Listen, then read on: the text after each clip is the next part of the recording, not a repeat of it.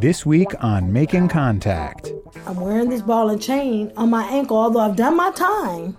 I did what I was supposed to do. Now I want to become a productive citizen. Okay, they put that ball and chain on you and you carry it from now until eternity. It's not even the crime that counts sometimes, or the time in prison.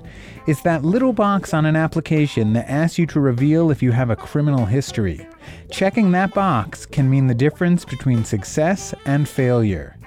The charge ended up being theft from employer.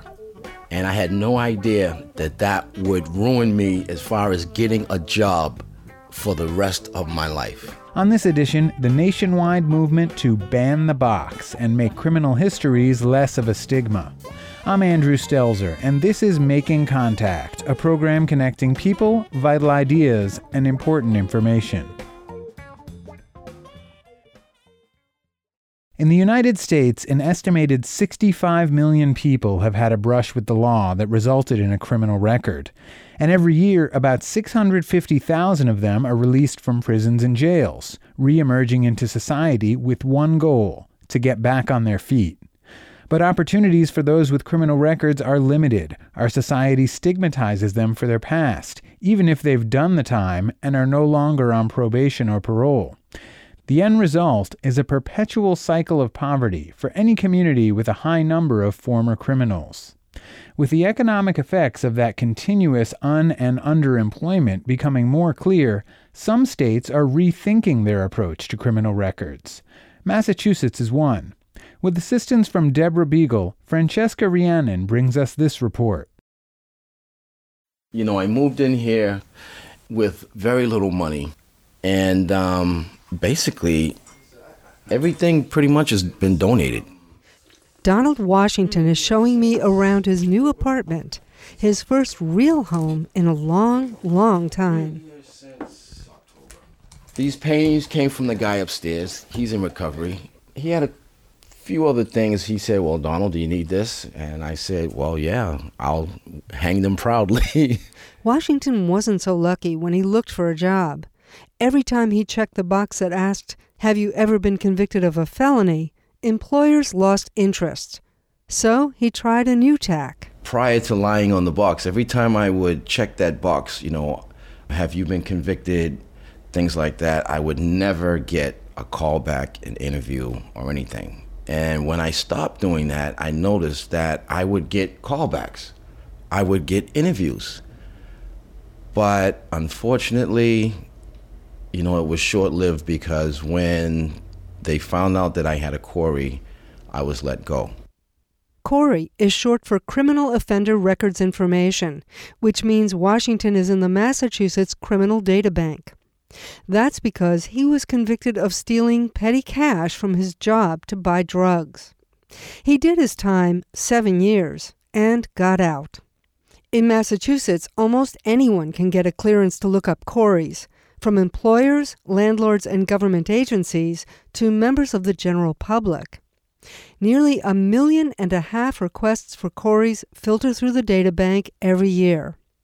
For Donald Washington and tens of thousands like him, a CORI is a scarlet letter of our time, a mark of guilt and shame that scares the boss or the landlord.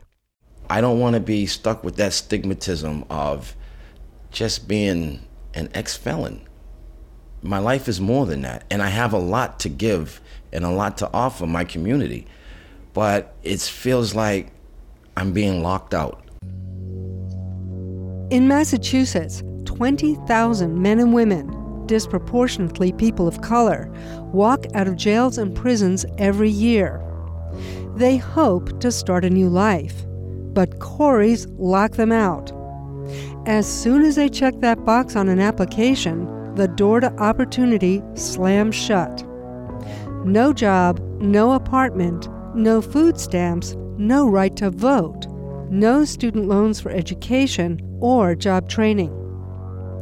Checking the box, says Juan Filomeno, is damned if you do and damned if you don't. I got to the last page where it asks you, Have you been convicted of a felony? Have you ever been arrested? And uh, I wanted to be honest, so I checked the boxes. Yes, I have. And I explained to the interviewer at the end what was the conviction about and and uh, how it came about. And uh, at that point, the interviewer told me after he had offered me the job for the next day to start that they will have to review it because of the CORI. It's not just jobs, it's about all kinds of opportunities. Shirley Hollis faced similar obstacles when she finished her sentence. She says the negative repercussions go on and on. I talked to her on a bus filled with people who were going to Boston to talk to their legislators about CORI reform. Well, I would like to get a decent job, decent housing, um, you know, be able to, be, you know, be looked up in the community as a decent person and not, you know, a drug addict or um, a criminal, you know, and that's what happens when you have a CORI. You know, they, they, they look down on us. You know what I'm saying? Instead of giving us a chance. And we need chances.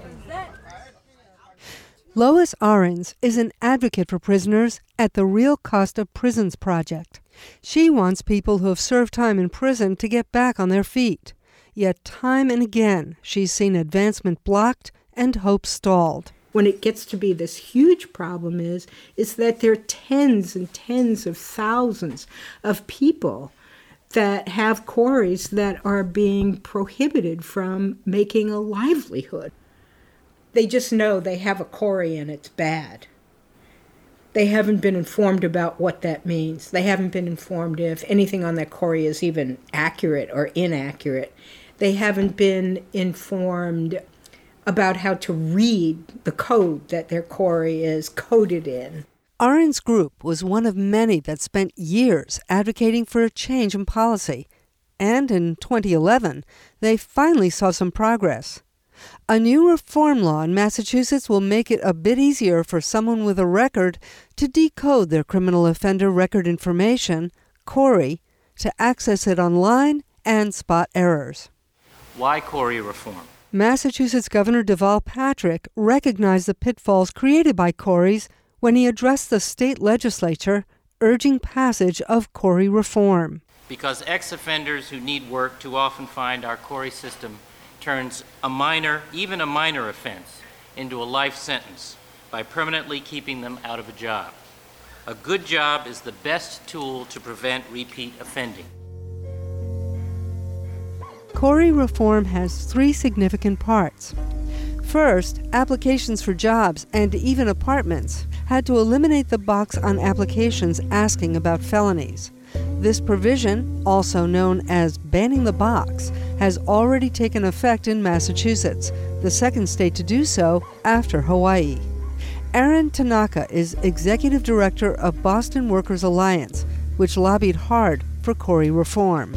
Removing that criminal record question uh, was so important. It, it's both a symbolic and pragmatic uh, type of reform. The symbolic idea is that people shouldn't be weeded out, or just because you have a, a case uh, doesn't mean that you would not be able to perform the duties of a job. In a very practical level, eliminating the upfront screening mechanism uh, gives people a chance to again get their foot in the door and make a case to the employer about why they would be a valuable employee. Second, when cases are dismissed or there's no conviction, people won't get CORIs in the future. But private criminal databases pose a problem, especially when they have the wrong information. Although the new Massachusetts law doesn't prevent errors from getting into private databases, Tanaka says it does take a novel approach to the problem. What we found is that, particularly with these private background check employers, that their data is not always as accurate as the state's official system.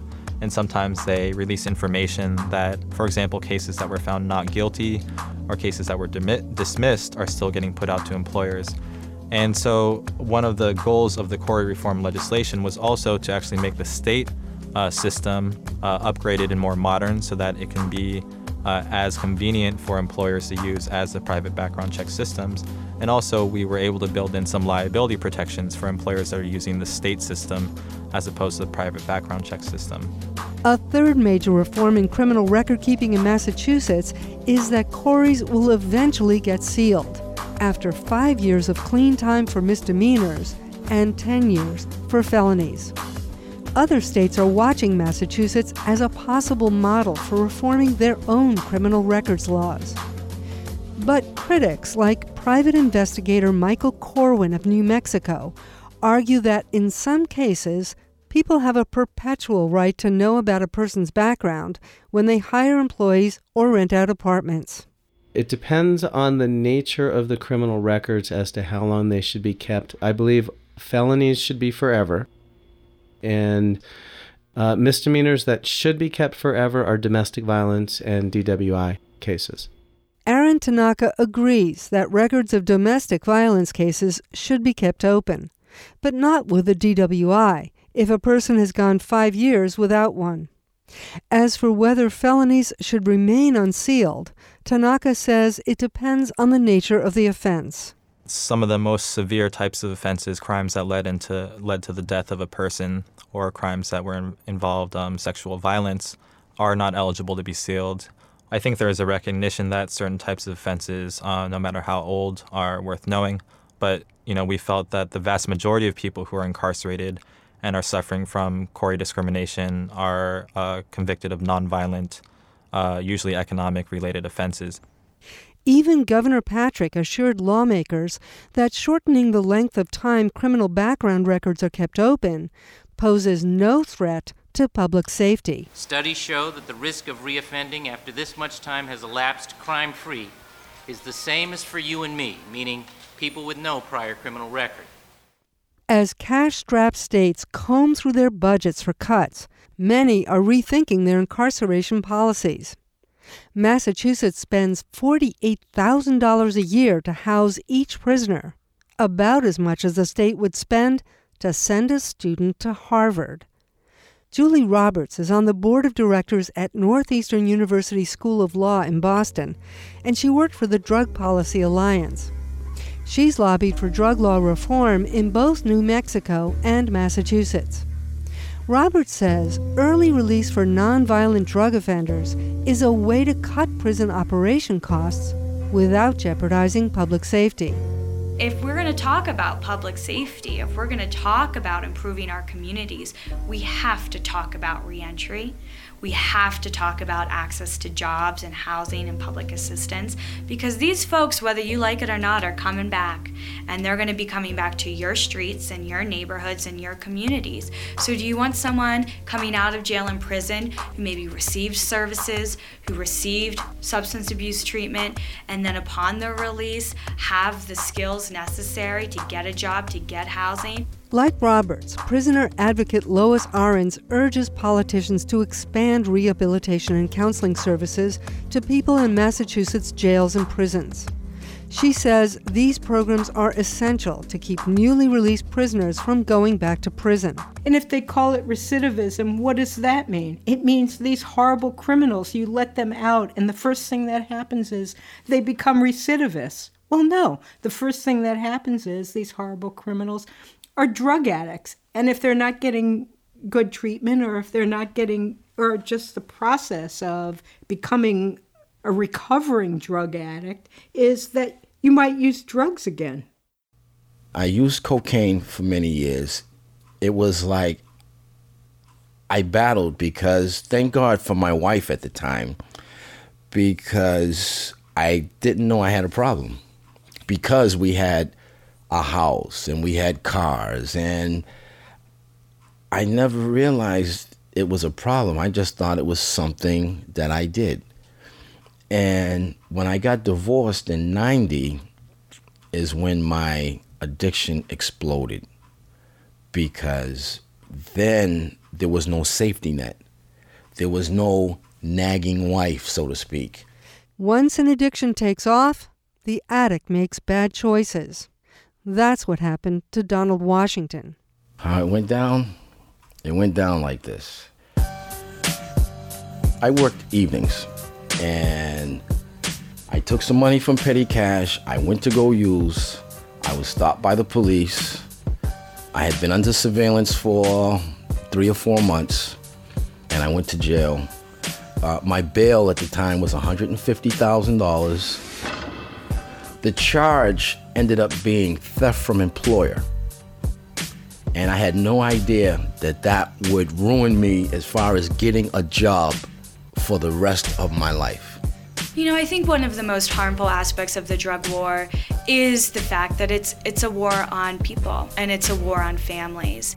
By the turn of the century, one in five people in prison were locked up for drugs, a 12 fold increase in 20 years. Roberts believes it's time for society to shift its views of drug addiction if progress is to be made. Drug addiction is a public health problem. It has nothing to do with the criminal justice system. And we, we need collectively, the we, us in our communities, our legislators, our politicians, our state officials, have to begin to realize that and shift our focus from building jails, from building prisons from having these barriers to employment and housing and education for people with convictions to true rehabilitation, true treatment programs, services, classes, programs that are going to help folks rebuild their lives, get back on their feet, and be functioning and contributing members to society and their families. California, Connecticut, Minnesota, and New Mexico have banned the box from state job applications more than 25 major cities across the nation have done the same. Other states have laws pending, and the news for public safety is promising. There's some indication recidivism rates are going down, where the box asking about a criminal record is banned. Still, one big piece of reforming the criminal record system in Massachusetts and elsewhere is yet to be done. That's bringing the totally unregulated private market in background checks under control. Until that happens, millions of job seekers who have had a brush with the law will find themselves locked out. For making contact with Deborah Beagle, I'm Francesca Rheannon. We'll be right back.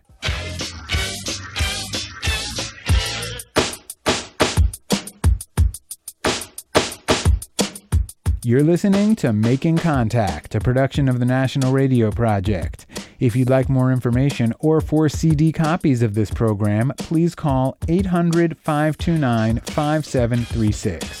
Because of listeners like you, this show is distributed for free to radio stations in the US, Canada, and South Africa.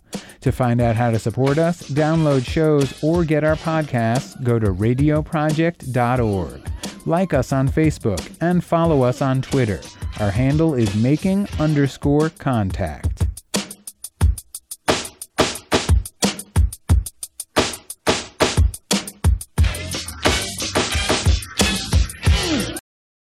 Well, the next time someone applies to work with the state of New Mexico, there will be something missing from the application. Tonight, some in Memphis say we need to ban the box. Now, again, it was a unanimous vote by the city council to ban the box. The box is located on job applications that you check asking whether you've been convicted of a crime in the last few years. Detroit now joining many other big and small cities that have removed the question. Now, now the measure passed the Senate 35 to 4. It passed the House 54 to 14, so the support was pretty overwhelming. Minnesota passed a similar ban the box measure last year. Robbie, this is significant, but it's important to point out that for now at least, this only applies to jobs where the employer is the city of Detroit. Now, again, the ban the box movement has made significant progress over the past 15 years.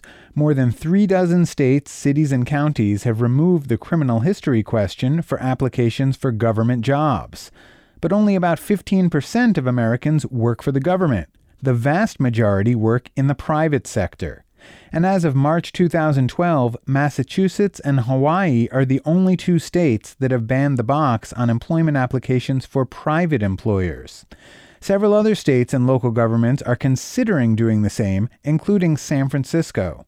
But as Making Contact's George Lavender reports, the obstacles to banning the box for private business can be difficult to overcome.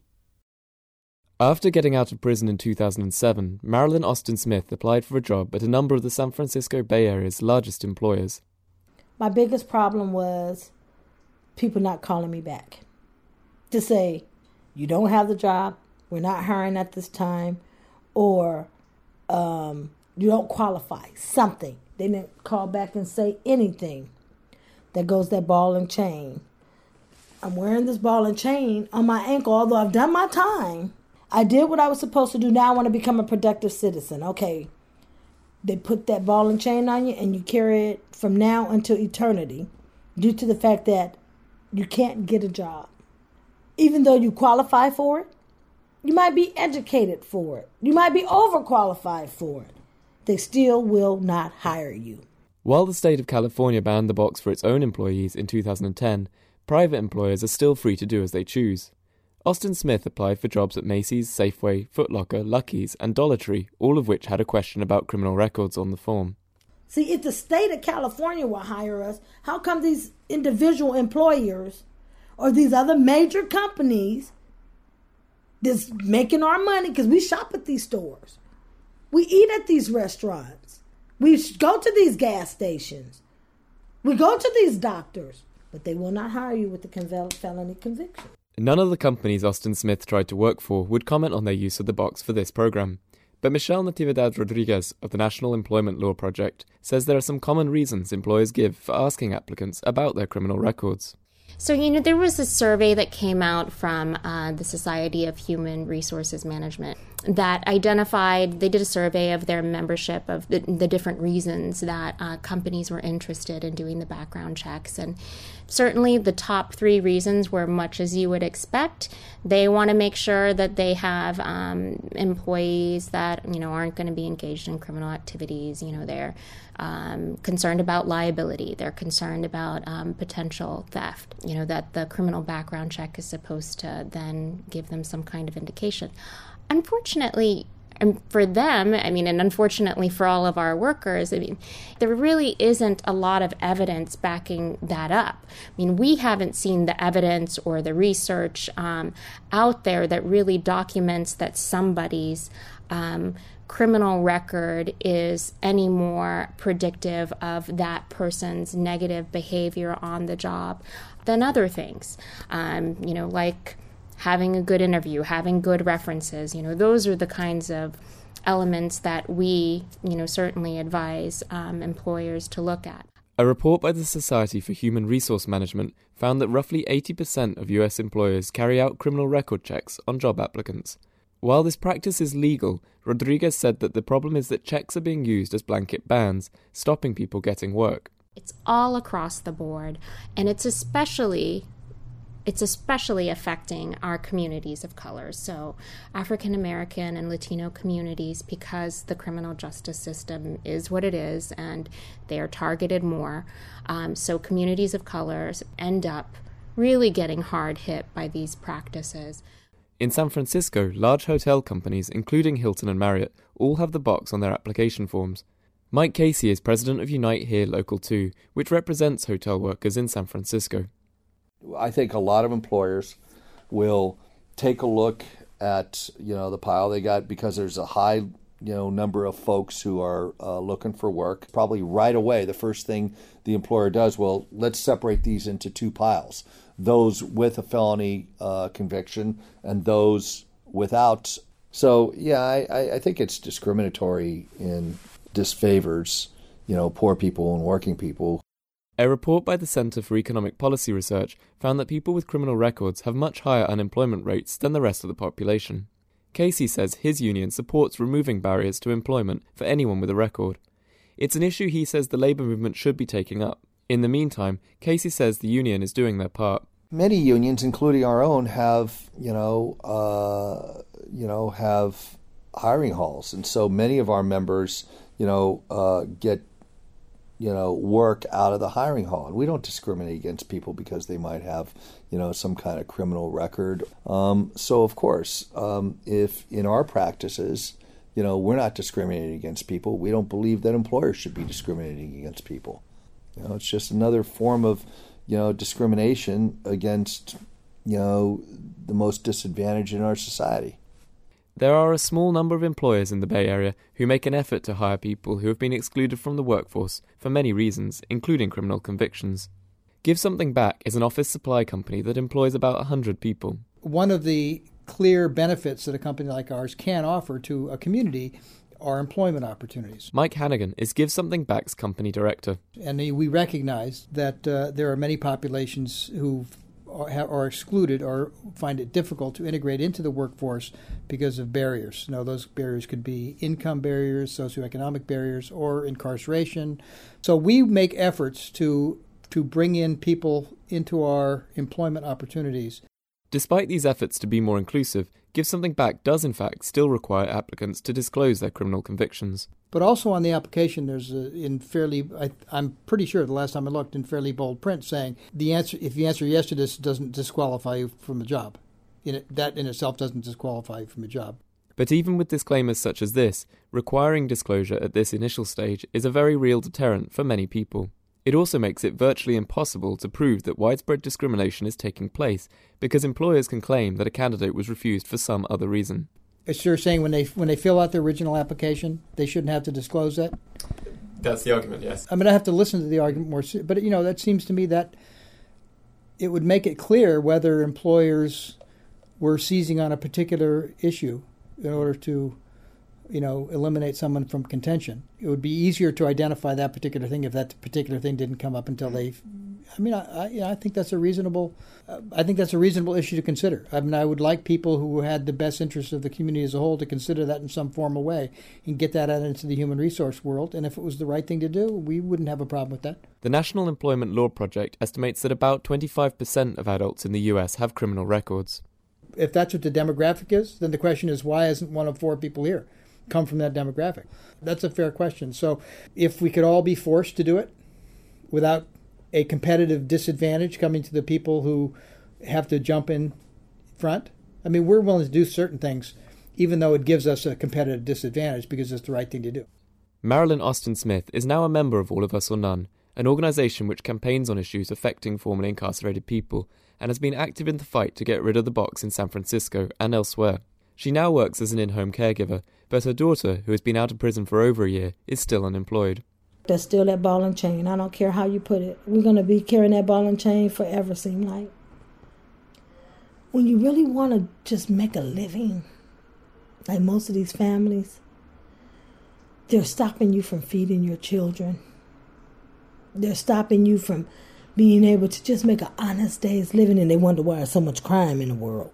If San Francisco's Board of Supervisors does pass legislation to ban the box for private employers, they will join a growing number of towns and cities in Connecticut, New Jersey, Massachusetts, and Pennsylvania. Campaigners hope that San Francisco can serve as an example to other major cities in California and across the US. For Making Contact, I'm George Lavender in San Francisco.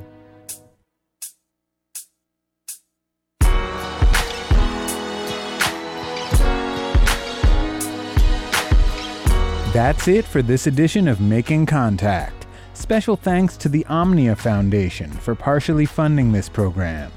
For a CD copy of this show, call the National Radio Project at 800 529 5736 or check out our website at radioproject.org to get a podcast, download past shows, or make a difference by supporting our work like Making Contact on Facebook, or follow us on Twitter. Our handle is making underscore contact.